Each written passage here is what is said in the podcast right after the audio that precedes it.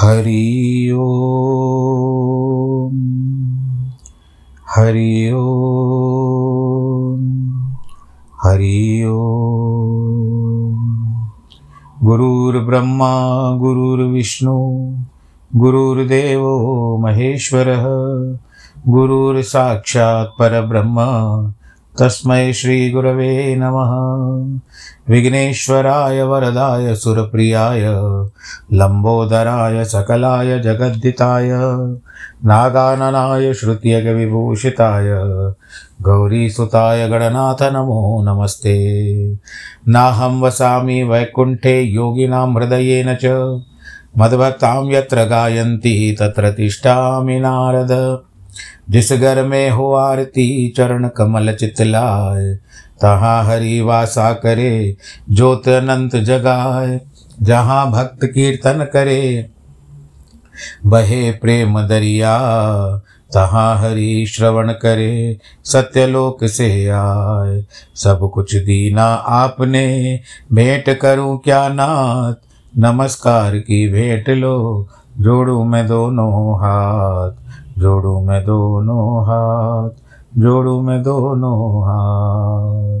शान्ताकारं भुजगशयनं, पद्मनाभं सुरेशं, विश्वाधारं गगनसदृशं, मेघवर्णं शुभाङ्गं, लक्ष्मीकान्तं कमलनयनं, योगिवरदानगम्यं, वंदे विष्णुं भवभयहरं, सर्वलोकैकनाथं, मङ्गलं भगवान् विष्णु मङ्गलं गरुडध्वज, मङ्गलं पुण्डरीकाक्ष मङ्गलायस्तनोहरि सर्वमङ्गलमाङ्गल्ये, शिवे सर्वार्थसाधिके, शरण्ये त्र्यम्बके गौरी, नारायणी नमोऽस्तु ते, नारायणी नमोऽस्तु ते, नारायणी नमोऽस्तु ते। श्रीकृष्णगोविन्द हरे मुरारे, हे नाथ नारायण वासुदेव। प्रिय भक्तजनों आइए अपनी यात्रा पर फिर से आरंभ हो जाए। इस समय हमारे जो पूज्य हैं अष्टावक्र मुनि महाराज जनक, जिन्होंने संसार में बहुत सारे सारे इतने ज्ञान की बातें बताई है कि अगर हम जिस तरह से उसको छांटने में बैठे तो हम हमको पूरा नहीं करेगा। कर्तव्य दुख मार्तंड ज्वाला धत्ता रात्मन कुत प्रशमीय प्रशम पीयूष धारा सार अमृते सुखम कर्तव्य से पैदे पैदा हुए दुख रूप सूर्य के ताप से जला है। अंतर्मन जिसका ऐसे पुरुष को शांति रूपी अमृत धारा की वर्षा के बिना सुख नहीं है। गर्मी के समय में जब आप बहुत घूमते हो, यहाँ वहाँ पसीने से तरबतर हो जाते हो, स्वेद निकलता है। और उस समय में आप चाहते हो कि, अरे, कुछ थोड़ी बरसात हो जाए तो कम से कम गर्मी को ठंडक तो मिले। तो सूर्य इतना तपता है क्योंकि वो उसकी ऋतु है, ग्रीष्म ऋतु है। ज्ञानी की बात को अज्ञानी नहीं समझ सकता। क्योंकि अज्ञानी का मन सदा अपेक्षाओं, आकांक्षाओं, इच्छाओं और स्वार्थों से भरा हुआ है। विष में अमृत मिला देने से वह अमृत भी विष बन जाता है।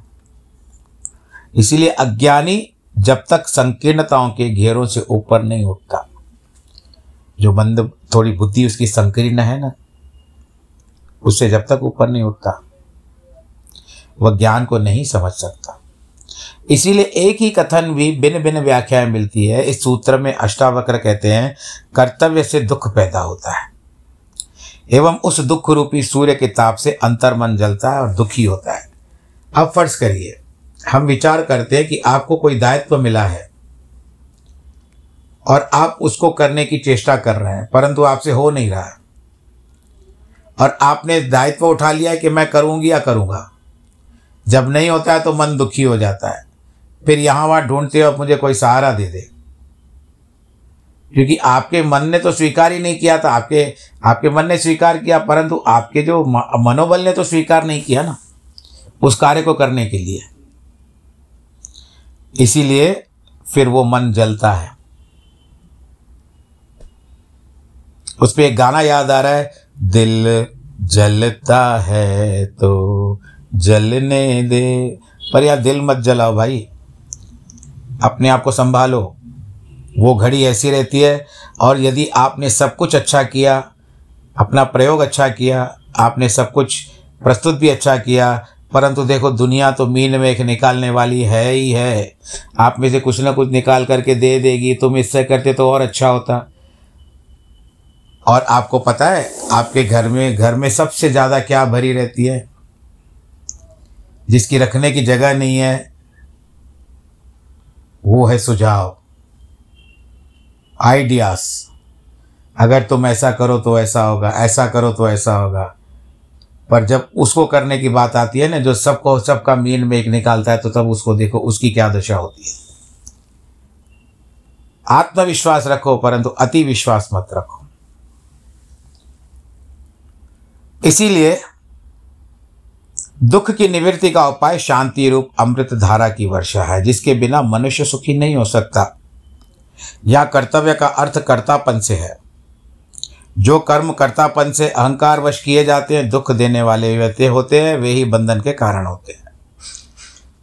अहंकार वश किए गए अपने जो कर्म है ना, वो निमित्त मान करके किए गए कर्म स्वभावगत, कर्म दुखों का कारण नहीं बनते, बल्कि उनसे आनंद मिलता है, सुख मिलता है। अब कईयों का स्वभाव होता है।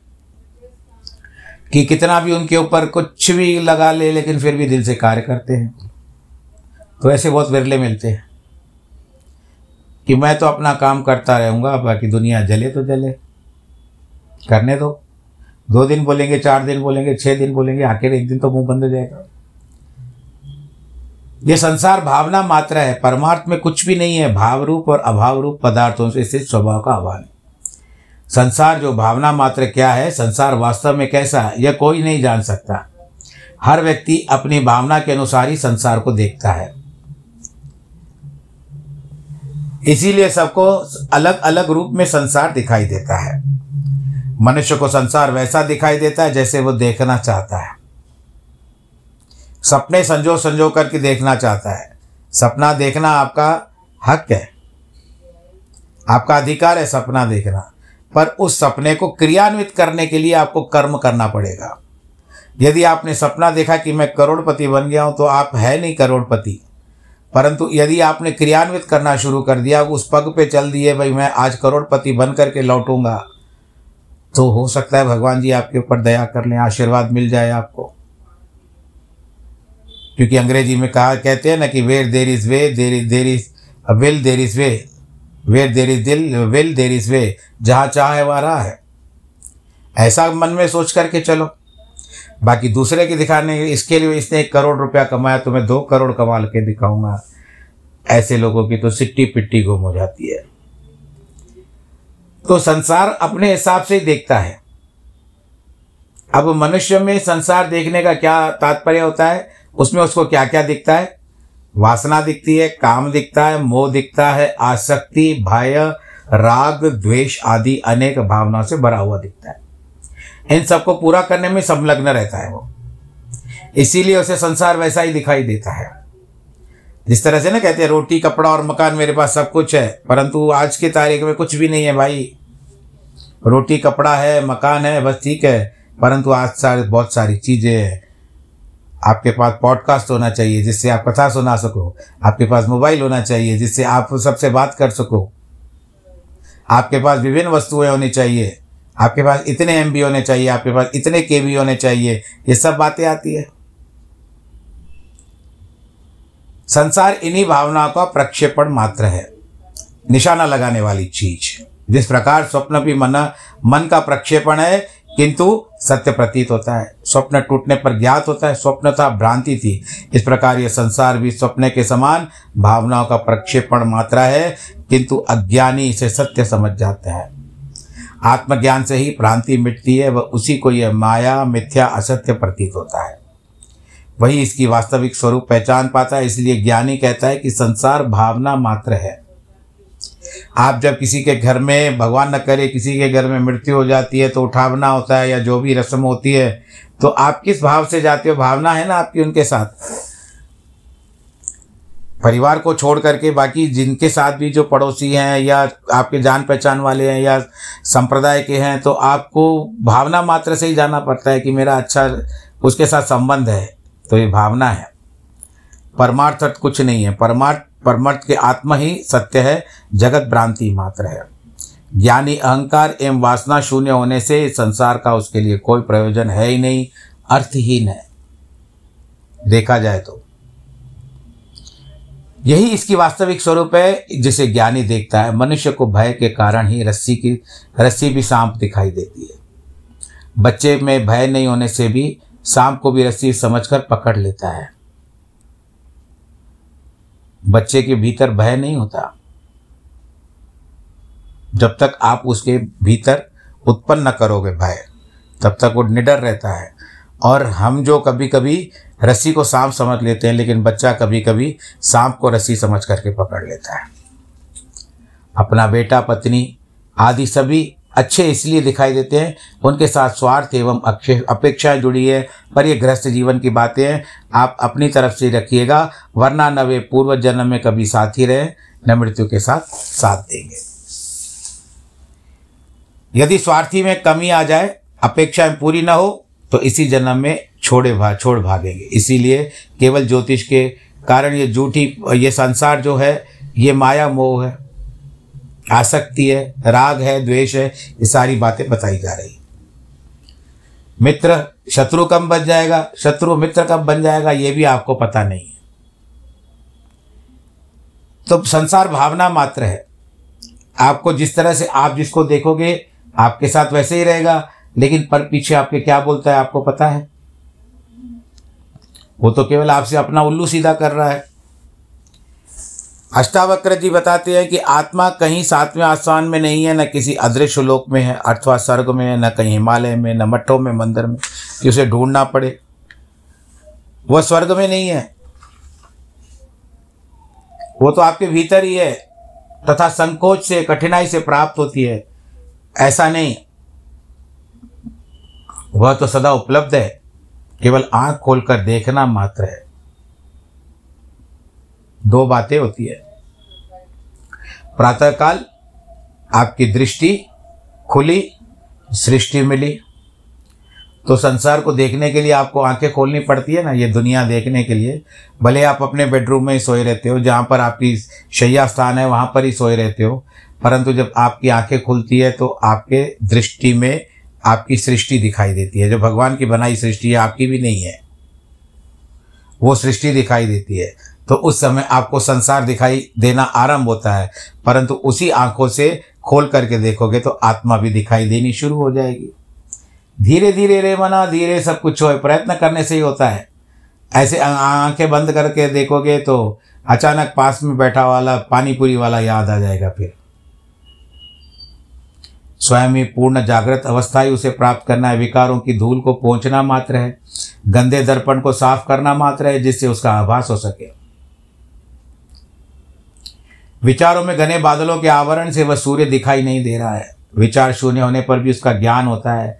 सभी विधियाँ विचारों को बंद करने की प्रतिक्रियाएँ प्रक्रियाएँ हैं। ये आत्मा निर्विकल्प है। निर्विकल्प होकर के उसे जान सकते हो कि वह निराभ्या, निराश, निरायास है। आत्मस्वरूप को उपलब्धि, उपलब्ध व्यक्ति के विषय में अष्टावक्र कहते हैं कि संसारिक विषयों के प्रति मोह निवृत्ति होने से ही आत्मस्वरूप का ग्रहण हो सकता है। पहले आप इस बात को छोड़ो। आत्मज्ञान प्राप्त करना नहीं है, केवल उनकी बाधाओं को हटाना मात्र है। दृष्टि एक ही है। उसे मोह के कारण संसार में लगाओ तो केवल संसार दिखाई देगा। मोह हटने से संसार लुप्त हो जाएगा, फिर जो दिखाई देगा, वह आत्मा ही दिखाई देगी। फिर प्राणी, पशु, पक्षी, यहाँ तक कि पत्थर में भी परमात्मा दिखाई देगा। ऐसे आत्मस्वरूप के ग्रहण मात्र से व्यक्ति द्वंद्वों से पार होकर, वीत, शोक वाला एवं निरावरण दृष्टि वाला हो जाता है। सभी को सीधा देखता है। मोह, ममता, राग, द्वेष, प्रेम, घृणा की दृष्टि से नहीं देखता। यह समस्त संसार कल्पना मात्र है। तुमने जैसे अच्छी बुरी कल्पनाएँ की, वैसे ही तुम्हारे साथ संसार दिखाई देता है। जैसे चोर को सभी चोर दिखाई देते हैं। तुमने जैसी बुरी कल्पना की, वैसे ही तुमको संसार दिखाई देगा। तुम्हारी कल्पना का नाम ही मन है। मन सौ कल्पनाएँ करता है, जिसे तुम संसार को अलग अलग दृष्टि से देख रहे हो, उस तक उसका वास्तविक स्वरूप दिखाई नहीं दे रहा है। यदि मन का पर्दा हट जाए तो संसार भिन्न प्रकार का दिखाई देने। आपके घर की सड़क तो वही है, जहाँ से आप आते जाते हो। आपने कभी कल्पना की है कि मैं सड़क को बदल दूँगा? नहीं हो सकता। कहोगे, मेरा क्या काम है? सड़क को मैं कैसे बदल सकता हूँ? ये तो मेरे आने जाने का मार्ग है। और इसके, इससे, इसके ऊपर कितने लोग आते जाते हैं, इनका भी वही मार्ग है। मैं कैसे सड़क को बदल सकता हूँ? ठीक है, सड़क को नहीं बदल सकते तो आप संसार भी नहीं बदल सकते। यदि मन का पर्दा हट जाए तो संसार भिन्न प्रकार का दिखाई देने लगेगा। अतः यह अज्ञान दृष्टि का ही तुम्हारा बंधन है। ऐसे छोड़कर जिस दिन चेतना द्वारा सीधा ही देखोगे, उसी दिन, उसी क्षण तुम मुक्त हो जाओगे। उसी क्षण तुम आत्मज्ञानी हो जाओगे। एक संत के बारे में बताया गया कि आ, फिर किस दिन कह देंगे? आज कुछ वो आ, क्या कहते हैं बिंदु की तरफ़ नहीं पहुँच पा रहा हूँ। यह आत्मा मुक्त और सनातन है। सनातन का मतलब कहते हैं इटरनल न जन्म ही है न इसकी मृत्यु है। यह स्वयं बंधनग्रस्त नहीं है। न ऐसी है कि आज है, कल नहीं रहेगी। मरने के बाद ही मिलेगी, स्वर्ग में मिलेगी, ज्ञानी के पास ही। क्या मैं भी यह भी पूछना चाहता हूँ कि कभी आपने आत्मा से कहा कि ठीक है, तू मुझे स्वर्ग में मिलेगी ना? या वैकुंठ में मिलेगी मुझे? आत्मा से कभी ज्ञान का वार्तालाप किया है आपने? आत्मा आपके मन की बातों को नहीं मानेगी। आपने मन के साथ जो खुश किया, मन को खुश किया, वो आत्मा तक नहीं जाते। अज्ञानी में आत्मा ही होती ही नहीं है पशु पक्षियों में आत्मा होती ही नहीं है, ऐसा भी नहीं है, सर्वत्र सनातन है। सत्य एक है, जैसे संसार को सत्य समझाओ तो आत्मा असत्य दिखाई देती है, किंतु आत्मज्ञानी को आत्म सत्य संसार असत्य दिखाई देता है। यह मात्र दृष्टि है, दृष्टि का ही फेर है। संसार को सत्य मानना ही आत्मा में बंधन है, यह वास्तविक नहीं है। झूठी मान्यता ने ही झूठे बंधनों को निर्माण किया है। ज्ञान की भ्रांति मिट जाती है, जिससे वह मुक्त है। इसके लिए बालक अथवा अज्ञानी की भांति चेष्टा नहीं करनी पड़ती।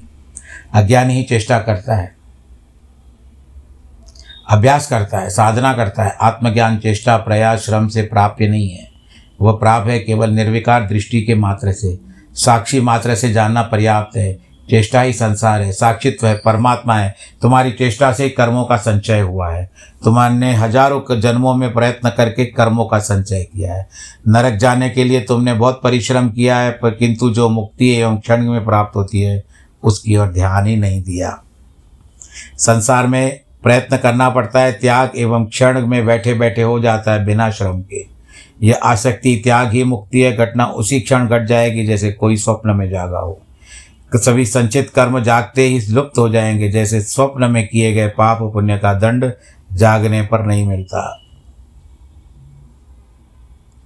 मुक्त तुम न थे, तुम थे ही, बंधन की भ्रांति थी तो मिट गई। बैठे बैठे ही मुक्ति हो, मुक्त हो गए सुन कर के मुक्त हो गए। न कहूँ गया, न कहूँ गया, न कहूँ उसे आया। न उपवास में मुक्ति है, न शीर्षासन लगाने में, न कुंडलिनी जगाने में पड़ता है। आत्मचिंतन से होती है। व्यक्ति में उपस्थित चेतना का नाम आत्मा है, तथा समदृष्टिगत चेतना ही ब्रह्म है। यह ब्रह्म एक ही है जो अलग अलग पदार्थों के कारण प्रतीत होता है। ये भाव और अभाव दोनों का मन कल्पना मात्र है। स्वर्ण क्या होता है? जब उसका आकार बनता है तो आपका वो सब कुछ दिखता है जो आप देखना चाहते हो, जिस प्रकार से लेना चाहते हो। कड़े, कंगन, चूड़ी बिंदी, ये जो बालियाँ, बुंदे, इत्यादि, ये सारी बातें जो आ रही है ना, ये सब किस तरह से आती है, ये आपका भाव उसको सोन व स्वर्ण को। लेकिन अगर यदि आप इसको गला दोगे तो वो कहाँ पर आपका रहेगा? आप उसमें से कहाँ से ढूंढ पाओगे? लकड़ी के सारे फर्नीचर आपके घर में रहते हैं, किस पेड़ से बन करके आए हैं, वो क्या होता है? थी तो पहले लकड़ी ना, अब आकार हो गया उसका। इसी कारण यह एक ब्रह्म जो भाव रूप है, न अभाव स्वरूप है। यह धारणा ही मिथ्या है कि परमात्मा है, अथवा नहीं है क्योंकि वह सब कुछ वही है। वह सृष्टि से भिन्न नहीं है। सृष्टि से परमात्मा है, अथवा नहीं है धारणा। सृष्टि ही परमात्मा है। ऐसा निश्चय पूर्वक वही जानता है, जिसे इसका अनुभव हो गया है। शास्त्रों से, पंडितों से यह नहीं जाना जा सकता यह जाना जाता है स्वयं के भीतर प्रवेश करने, निशब्द शांति मौन से। और या तो आपको ऐसा अच्छा गुरु मिले जो मैं आपको बता रहा हूँ कि वो जो गुरु मिले जो आपको उस आत्म साक्षात्कार कराए। आपकी आत्मा से आपकी बात करवाए। वो आपको गुरु प्राप्त हो। उसके बाद आप चिंतन करो। तब जाकर के कुछ हो सकता है। यह विज्ञान की प्रयोगशाला में नहीं होता है। स्वयं के भीतर की प्रयोगशाला में जाना जा सकता है। यह तर्क में नहीं, शून्य से होने, में होने से जाना जा सकता है। तुम, अब तुम मिटोगे, तभी परमात्मा है। स्वयं ही मिटाना ही मार्ग है। अहंकार कर्तापन ही वादा है। स्वयं मिटाना का अर्थ है कि अपने आप को संसार से विरक्त करो। स्व का ज्ञान ही धर्म है, पर का ज्ञान है विज्ञान। पर जब मन वासना, आसक्ति, अहंकार से मुक्त होता है तो शेष रहता है, वह ब्रह्म ही। है बंध और मुक्ति न शरीर में है, न मन में है, न कर्म में, न कोई परमात्मा बंधन में डालता है, न मुक्त करता है। मनुष्य की अज्ञान, जनित भेद बुद्धि का, इसी का कारण है कि जीवात्मा और परमात्मा में भेद मानने के कारण अज्ञानवश मनुष्य ने समस्त सृष्टि को द्वंद्वों से विभाजित कर दिया। सृष्टि में एक ही अस्तित्व था, अविभाज्य था। विदाउट डिवीज़न विभाजन के कारण भेद प्रतीत होने लगा, एवं यही भेद संघर्षों का कारण बन गया। चित्त में संकल्प, विकल्प निरंतर उठते रहते हैं। इन्हीं संकल्पों, विकल्पों का संसार है। किंतु आत्मज्ञानी योगी का चित्त इन संकल्प, विकल्पों से रहित होकर पूर्णतः शांत हो जाता है। इसमें चित्त के समस्त विक्षेप समाप्त हो जाते हैं विक्षेप होने पर एकाग्रता आती है, धारणा, ध्यान इत्यादि आता है। आतिबोध से मूर्ता सुख और दुख की अनुभूति चित्त के अविक्षेपों के कारण प्रतीत होती है। आत्मज्ञानी के चित्त के समस्त संकल्प विकल्प समाप्त हो जाते हैं। वह सदा निर्विकल्प अवस्था में एक ही आत्मानंद से रमण करता है, जिससे चाहे साम्राज्य सुख हो जाए, भिक्षावृत्ति हो जाए, लाभ हो या हानि हो, समाज में रहे चाहे वन में। उसका सारा आग्रह समाप्त हो जाता है। साम्राज्य चाहने वाले उसे छोड़कर भागने वाले दोनों का आग्रह पूर्ण है। दोनों में संकल्प है। इस प्रकार संकल्प लेकर भिक्षावृत्ति करने वाले, लाभ हानि को चाहने वाले, समाज एवं वन में रहने वाले आग्रह पूर्वक निश्चय करने वाले, ऐसा करूँगा। तो संसार के नियम के अनुसार बताते हैं कि जीवन मुक्त योगी के लक्षणों को बताते हैं। जो इन लक्षणों वाला है, वही परम योगी है। वही जीवन मुक्त है। जीवन मुक्त की कसौटी है जिसमें यह लक्षण ना दिखाई दे समझ लो उसको आत्मज्ञान नहीं दिया है। उसे अद्वैत का ज्ञान नहीं हुआ है। फिर भी यदि कोई आत्मज्ञानी होने का दावा करता है तो वह भ्रमित है पागल है। यह क्रम से अष्टावक रहते हैं कि यो, योगी चित्त की संकल्प विकल्प अवस्था से संपूर्णतः निर्विकल्प हो जाने से उसके समस्त विक्षेप शांत हो जाते हैं। जिससे वह किए हुए अन्य किए सभी प्रकार के द्वंद्वों से मुक्त हो जाता है।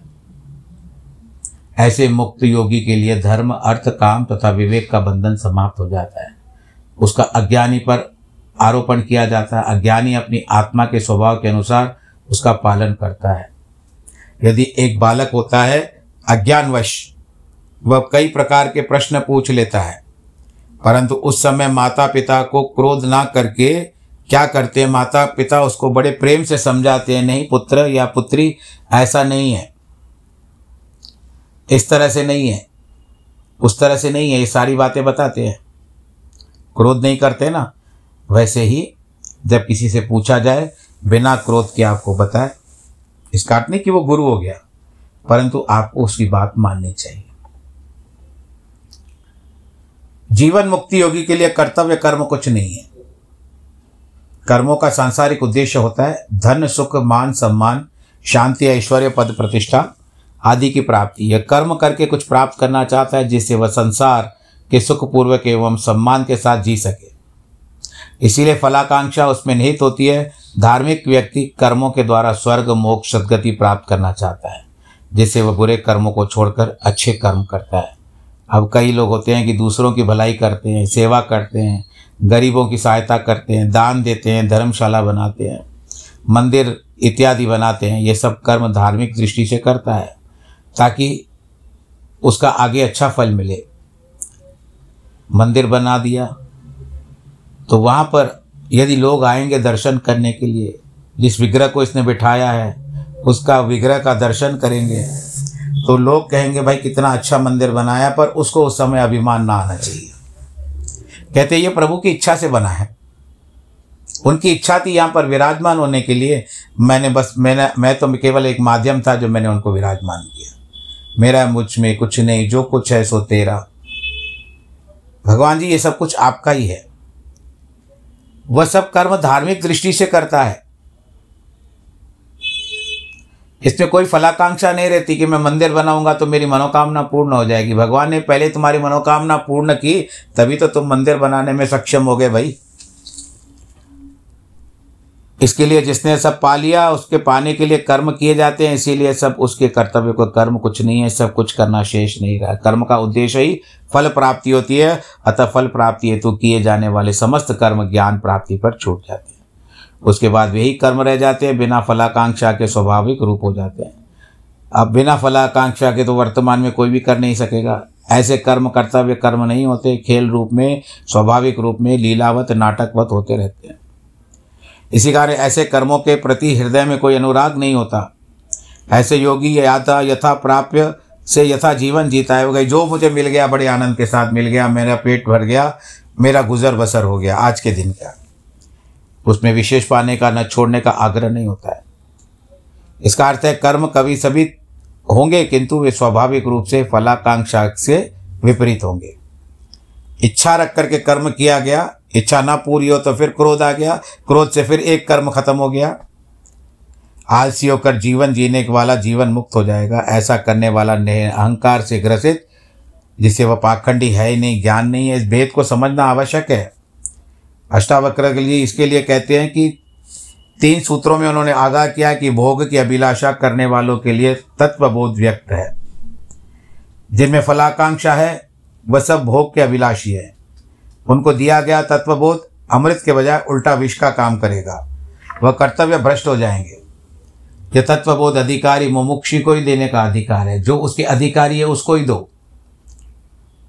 जो पढ़ाई है विद्यालय की, कॉलेज की पढ़ाई है, उसको आप पांचवी कक्षा में पढ़ाओगे तो उनके कुछ पल्ले भी नहीं पड़ेगा। आपको तो सुन तो लेंगे, लेकिन उनको लगेगा खिचड़ी पापड़ बना दिया है। भा, इसके लिए महात्मा संत ज्ञानी गुरु आदि शब्द जो है, उच्च बोध के सूचक है। मन में तरंग आनी चाहिए, उमंग आनी चाहिए, इन सब का नाम सुनते तब आपको गुरु होता है वो। महात्मा वह है कि जिसके चित्त की समस्त वृत्तियाँ शांत हो गई है सभी प्रकार के संकल्पों का चित्त में अंत हो जाता है।